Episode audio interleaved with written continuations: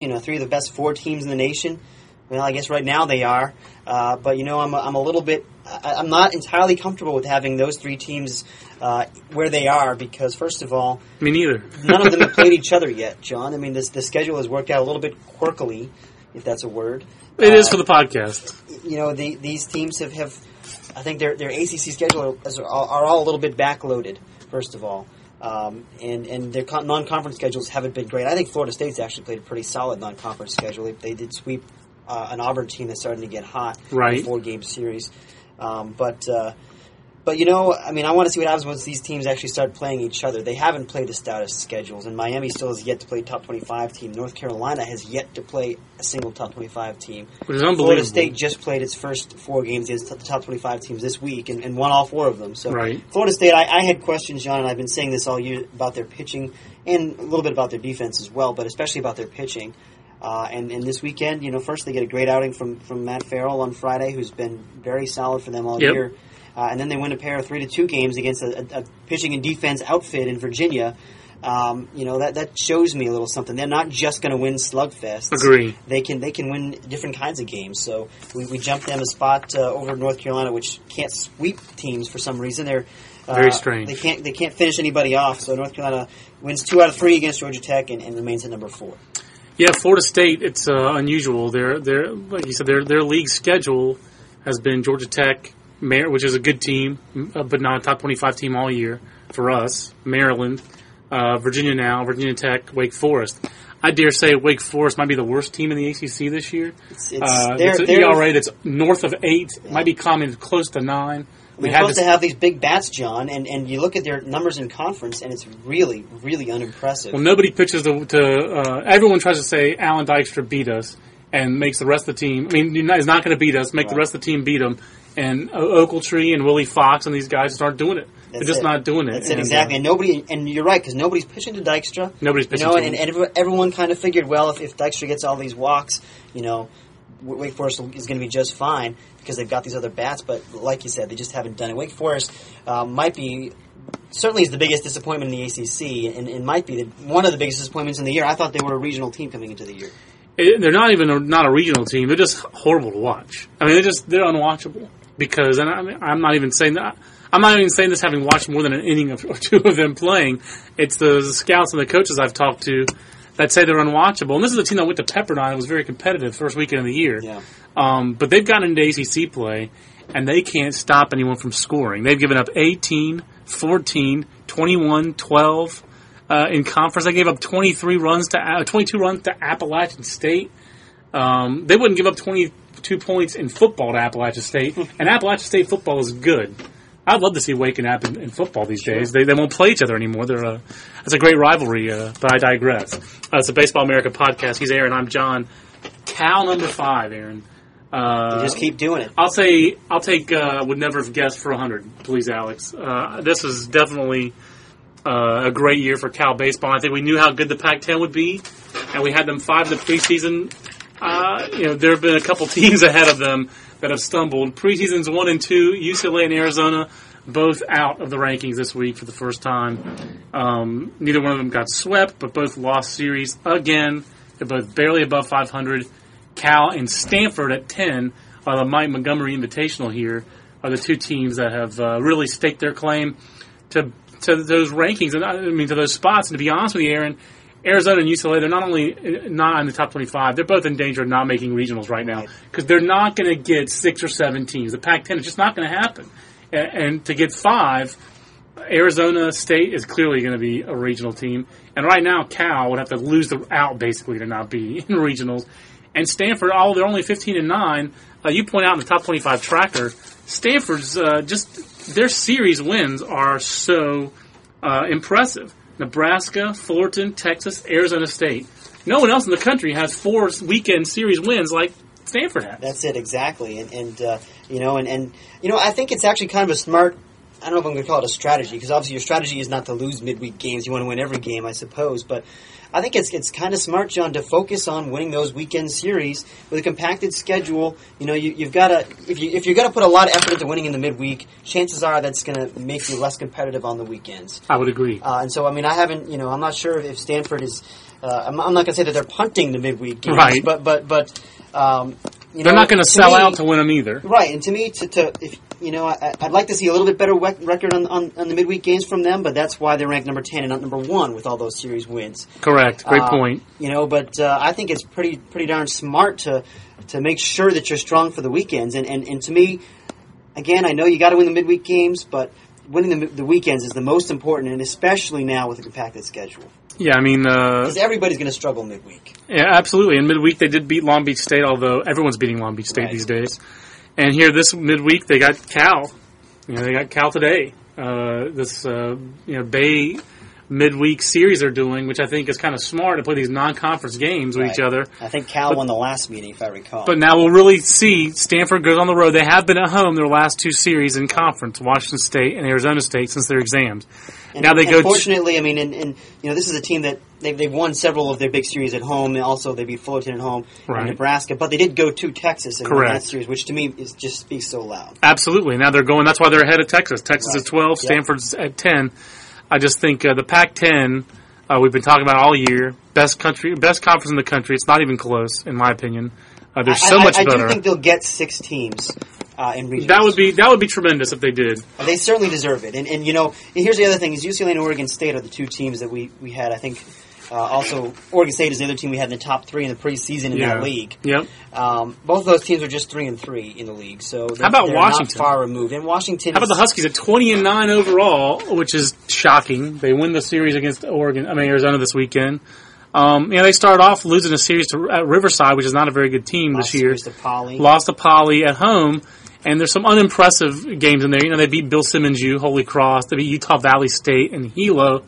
Um, but beating Arizona this weekend is going to look good on their resume. Their non-conference schedule is pretty weak. It's pretty, pretty weak, soft. And, you know what? And they, they lost last weekend at Oregon State as well. I mean, Right. they- really, this is the first quality wins that they've had, uh, and it's against an Arizona State team that's, for whatever reason, a shell of what it should be. it's really odd, but they do to their advantage. They have to go to Cal, but then there are other road series, and then they have to go to Arizona State. But they have to go to Southern California. That's winnable.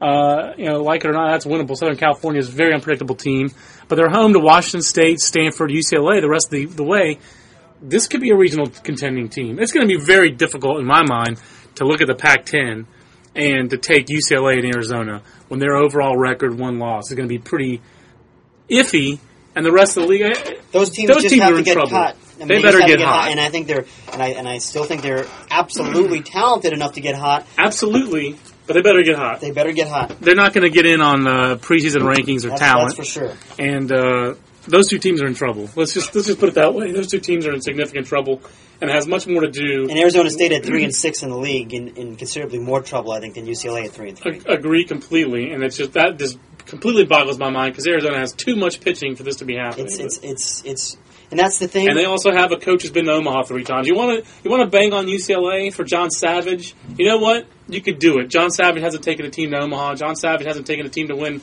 a super regional yet. You know, it's the same thing.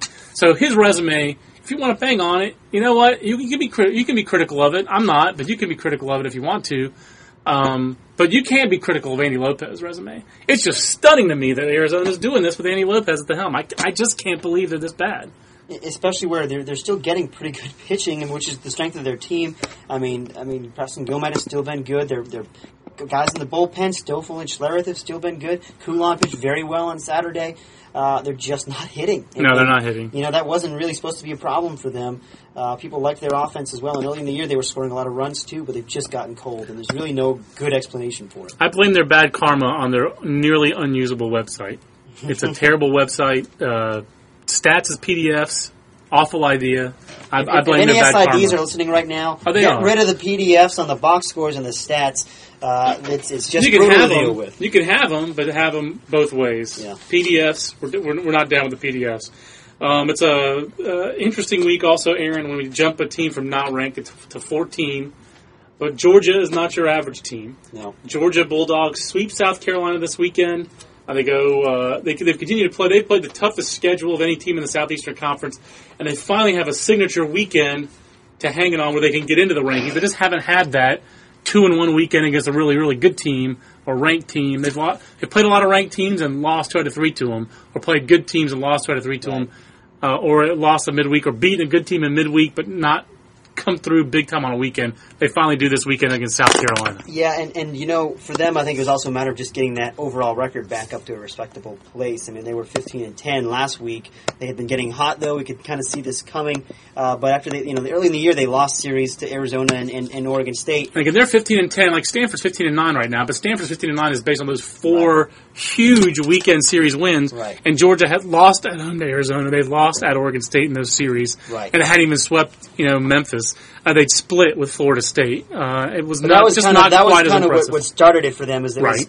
was Florida State they split, then they, they go on the road. They take two or three from Arkansas. They take two out of three against a good, a solid, scrappy Tennessee club. Very competitive Tennessee club. and and then you know they go to Mississippi State, not a great Mississippi State team, but you win two out of three on the road in the SEC, Right. And then it's home against a, a very good South Carolina team, uh, and and a team that you know can hit an awful lot, John, and, and they and they held them to uh, five runs all weekend in three games. That is hard to believe uh, they were able to do that, and that's really what Georgia had not done. You know, two years ago, Georgia was a College World Series team. Last year, not even in regionals, and a big difference was their team ERA went up a, a run uh, Yeah. last year. But this year, Joshua Fields just been automatic for the people and the, the closer. I think when you say automatic in, in Athens, you have to say automatic for the people. Uh, yeah, it's, it's, Is it an a- REM It's a reference? required REM reference, yeah. Um, especially because REM has a new record out, so they're they're they're somewhat viable again. I saw them on Supposed Stephen to be a Colbert the other day. too, from what I hear. Yeah, I'll believe it when I hear it. But you know, uh, I saw them on Stephen Colbert the other night, and it just looked a little too weird for me now to jump on that REM bandwagon. But we again we digress.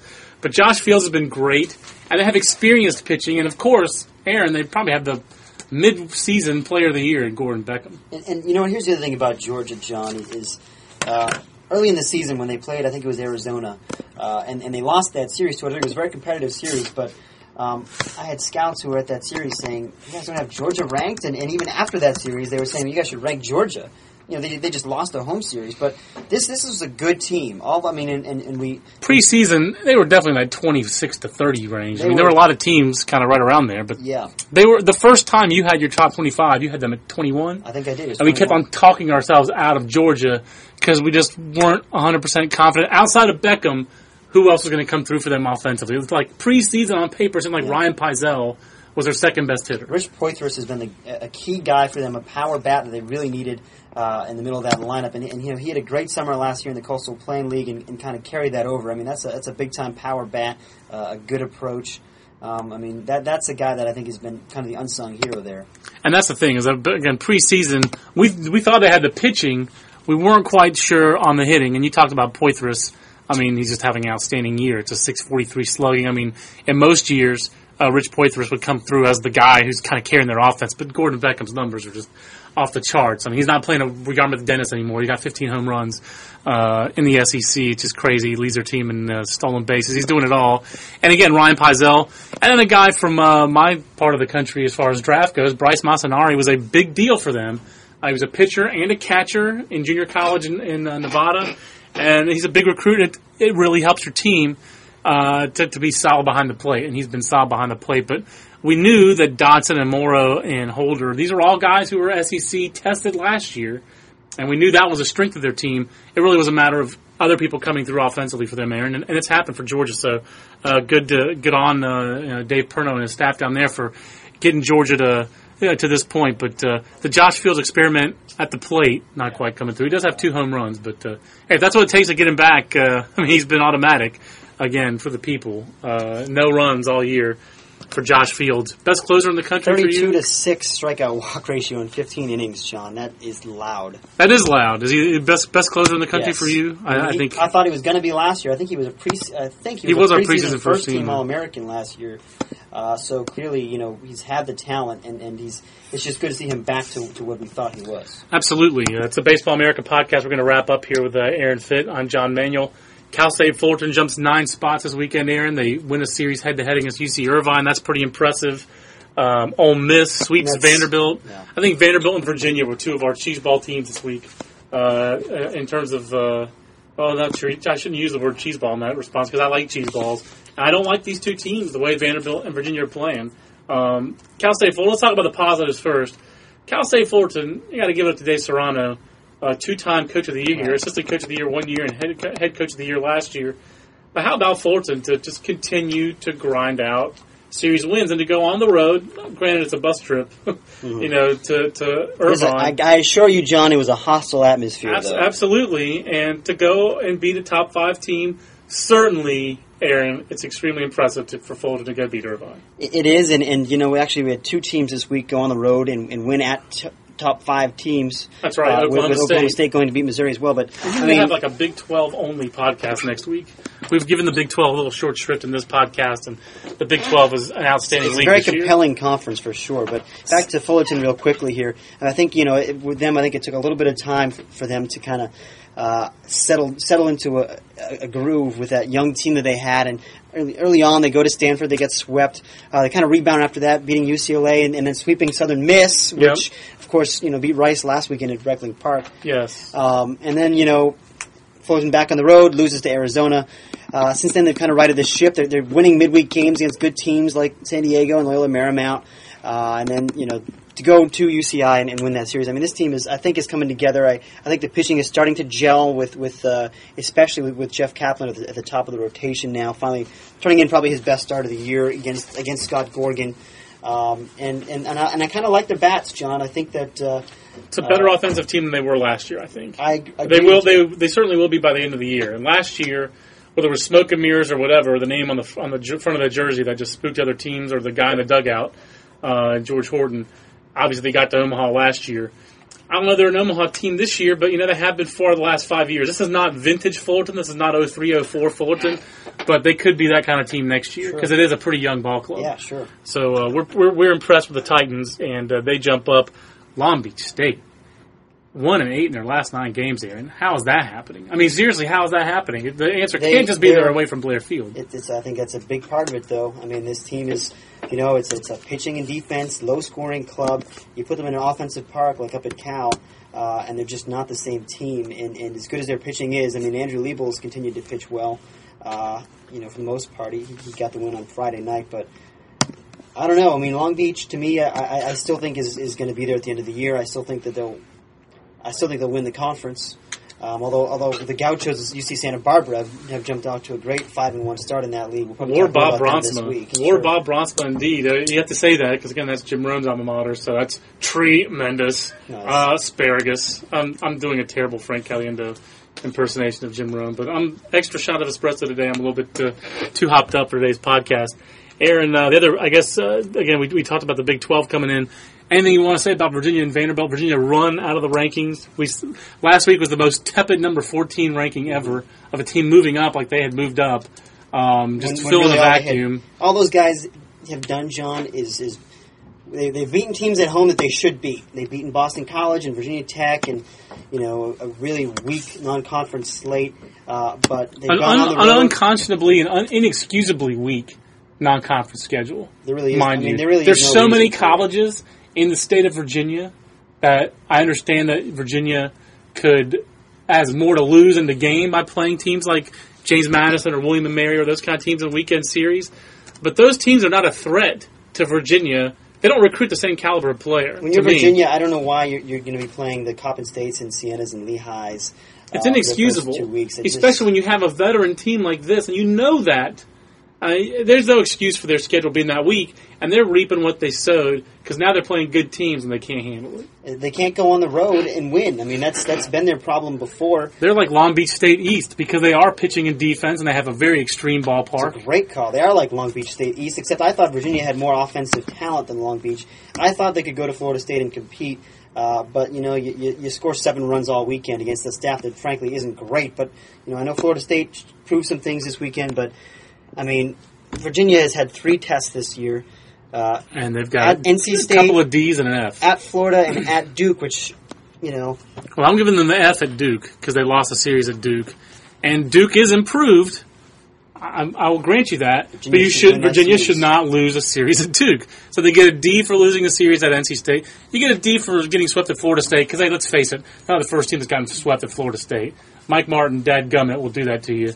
But uh, this is just a bad team right now. There's no other way to put it. This is the worst 24-9 team you're going to see this year. How can you be Virginia and have that non-conference schedule and not think it's going to come back to bite you. And the thing is, Aaron, they've got uh, they coming up. They're at Maryland, I believe it is, and they're at North Carolina later on this year.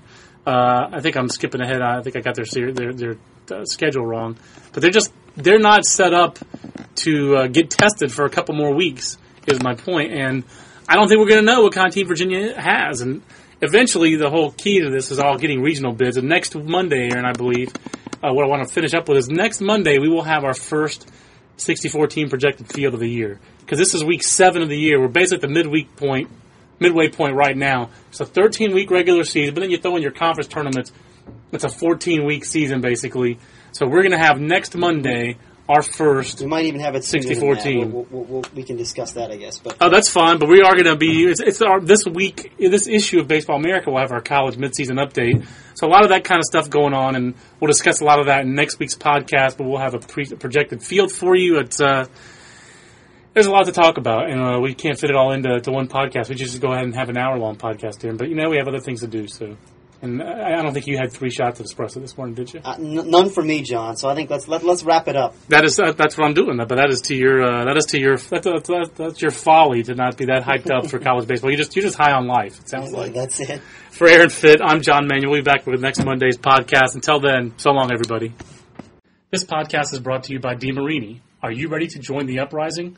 More than 150 programs around the nation have including back-to-back Division One and Two national champions, Oregon State and Tampa, and Division Three national champion Keene. Log on to demarini.com backslash dnation and check out the Voodoo Minus 3 to see why the SC3 alloy is the most powerful and durable performance alloy on the market. It gives you the pop you need to get along because chicks don't dig the ground ball. The Uprising, coming to a ballpark near you. Welcome. Swimsuit? Check. Sunscreen? Check. Phone charger? Check.